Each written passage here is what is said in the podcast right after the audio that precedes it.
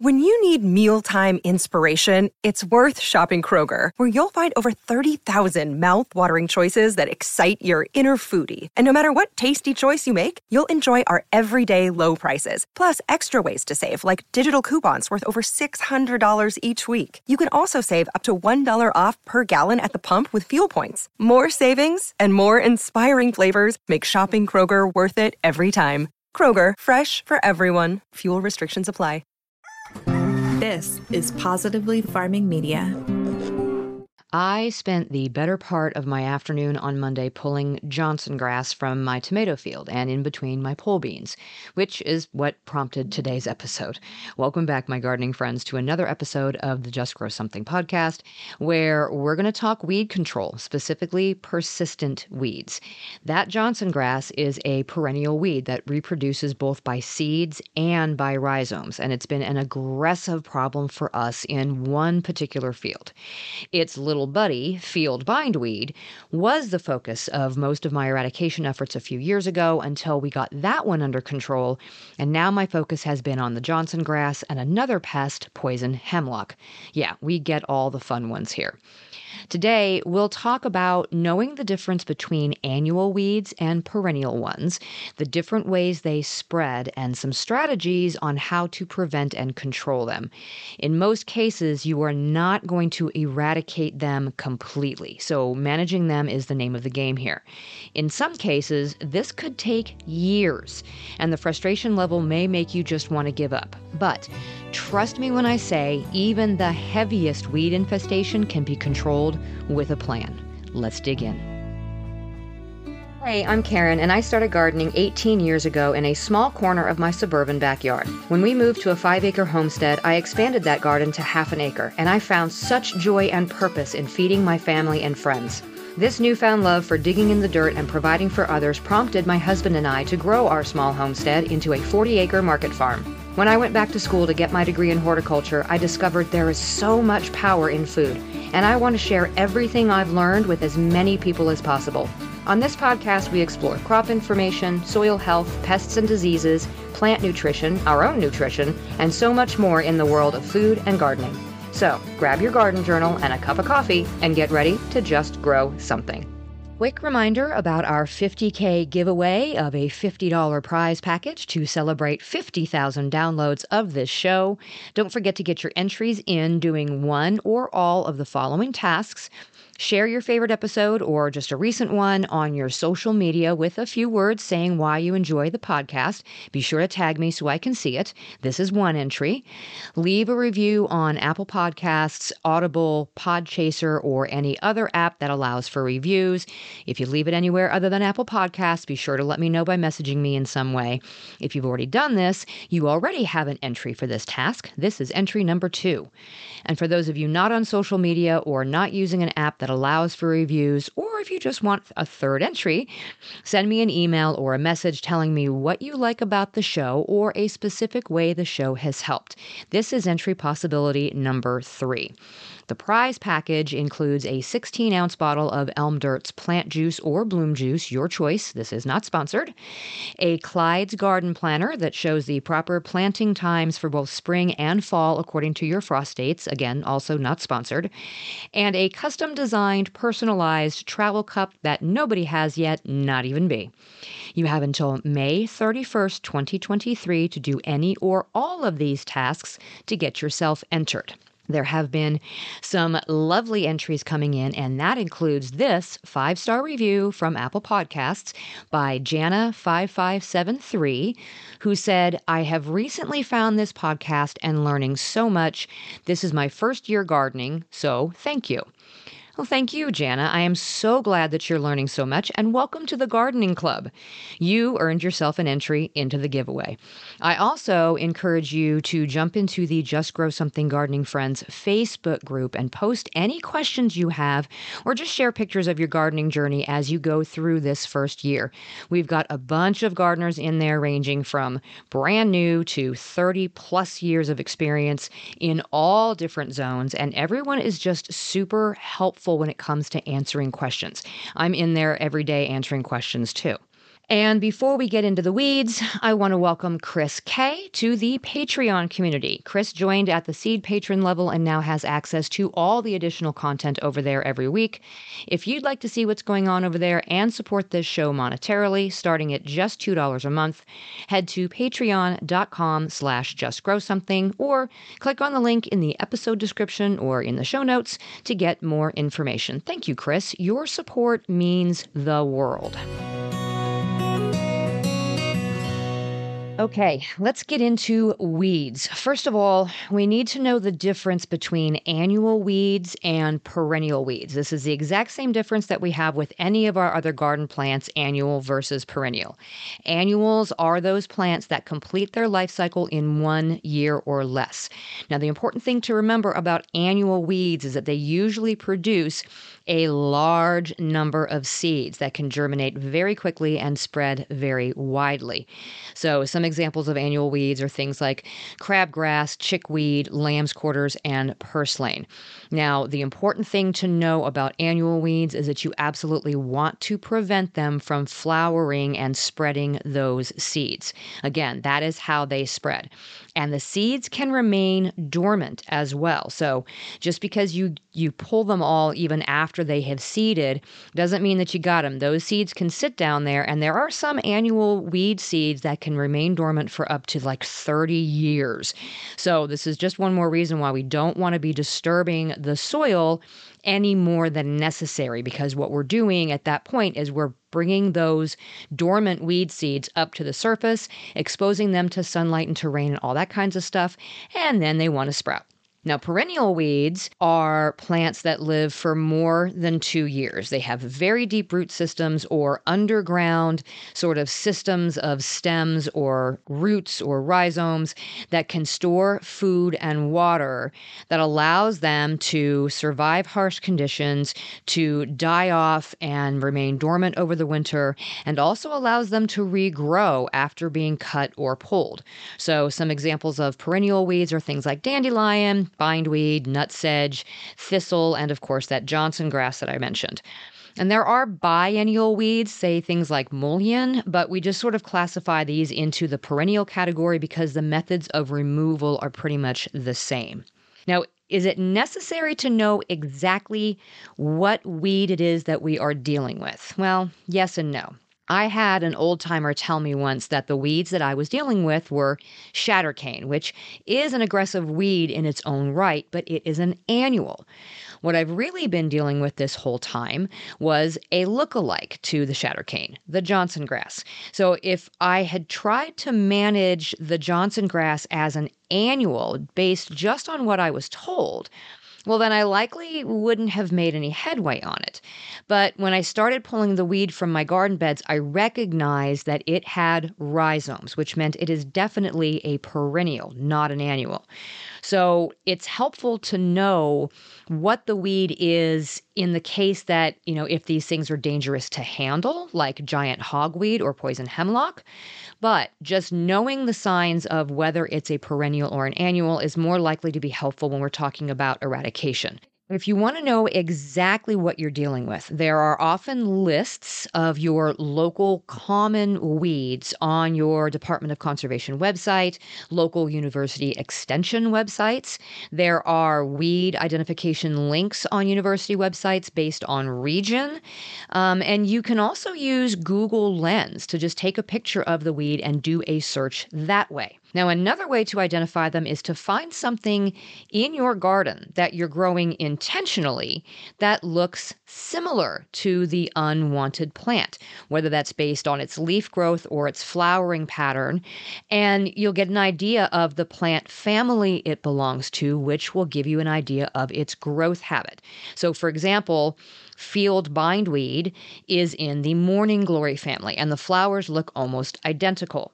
Johnson grass is a sorghum, and the seed heads look very similar to the cultivated types. Purslane is in the Portulaca family, just like the decorative ones that we plant in hanging baskets and put into our flower beds. Now, it bears noting that some of these weeds, and I'm using air bunnies here, um, are often a forager's dream. Lamb's quarters and purslane are very prized edibles. Cleavers are used for cleansing the lymphatic system. Dandelion has a ton of good properties to it. Mullein is medicinal. So do with that information what you will. I typically allow purslane to do its thing in my garden because I harvest it and I eat it in salads and I use it in green smoothies. But others just see it as a pain in the tuchus and they pull it immediately on sight. So what you consider a weed may differ a little bit from what your neighbor views as a weed. So whether they are an annual or a perennial, both these types of weeds can be persistent in the garden and they sometimes require different strategies to control them. So, here are four steps that you can follow to control persistent weeds, regardless of whether they are annual or perennial. The first thing to do is to mulch over them. Yeah, come on. If you have listened to this podcast for any length of time, you knew I was going to mention mulch here, right? Mulch is that layer of organic or inorganic material that covers the soil around our plants. It helps retain moisture, it prevents erosion. If you're using something organic, it improves the soil quality, and it is going to suppress weed growth. So you can use shredded leaves, cardboard, straw, wood chips, even commercial compost as mulch. This is generally what I do. Apply a thick layer of it. You want a minimum of two inches around your plants and in between the rows. This is going to prevent most annual weeds from even germinating, and it makes it easy to see any new weed seeds that kind of blow in on the wind if they do manage to sprout on top of the mulch. And it also makes it very easy to pull them at that point. Now, for perennials, mulch can sort of help to choke out the species that are the very least aggressive in their initial growth, but you will need a very thick layer, closer to four inches. And most perennials have very extensive root systems, which means they have a lot of energy stored up to help them push through many layers of dirt and our mulch. But the mulch will make it easier to spot these weeds as they push through and easier to pull them as they do. After doing this over and over again, you will have exhausted the energy reserves of the root system and the weed will eventually die off. But persistence is key here. If you let them go even just once for too long after sprouting, then they're going to put more of that energy back into those storage organs and the cycle will continue indefinitely. So you have to, have to, have to stay on top of it. As we head into the summer heat, our garden plants may need a little help to get through.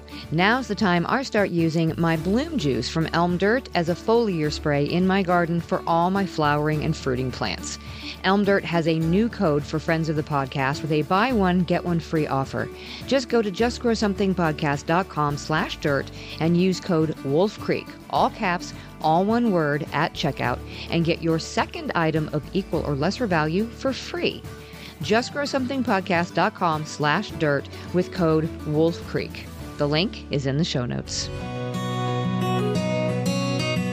Now, the second thing to do is to exclude the light. So, for persistent weeds, especially perennials, or a high volume of weeds, you need to deprive them of light completely. This is going to weaken their root systems and prevent them from resprouting. Now, a good way to do this is to use dampened newspaper or brown cardboard to cover the soil around your plants and then cover that with a thick layer of mulch to hold it in place. Another way to do this is to cover the entire bed with black landscape fabric. Now, we're talking the heavy grade stuff here, not that paper thin stuff that you find in the garden center. This is that thick black plastic type um, that's kind of woven. So it allows the moisture to get through, but it excludes the light and it gives a physical barrier. This works fantastically well for an area that has a ton of annual weeds that were maybe brought to the surface by tilling But unfortunately, some of the toughest perennial weeds like nutsedge and Johnson grass will perforate the black landscape fabric. So, mulching over top of the fabric with straw or something else may also be necessary if you've got sort of a bad infestation. With perennial weeds, it may take a few years to choke them out completely, and we have to be vigilant in pulling them when they appear. Speaking of pulling them, that is tip number three pull them out or dig them up. Sometimes the best way to deal with weeds is just to remove them by hand or by using any myriad of tools available for this purpose. This is especially effective for young annual weeds or isolated weeds that have not yet established a strong root system. Just make sure that you are removing all parts of the weed the roots, the rhizomes, tubers, bulbs, runners, any bit of it. Even a one inch fragment can allow weeds to regrow, which is why it is so hard to eradicate perennial weeds by just pulling them. But like I've mentioned, continuous pulling of aggressive perennial weeds will eventually exhaust the root system and then just finally get you some relief. In my experience, you are not going to completely eradicate them, but once you get them under control, you will have much less weeding to do. I can attest to this with the years that we spent dealing with the field bindweed. I now only have the occasional specimen popping up, and when they do, they're easy to spot and I can take care of the problem right away.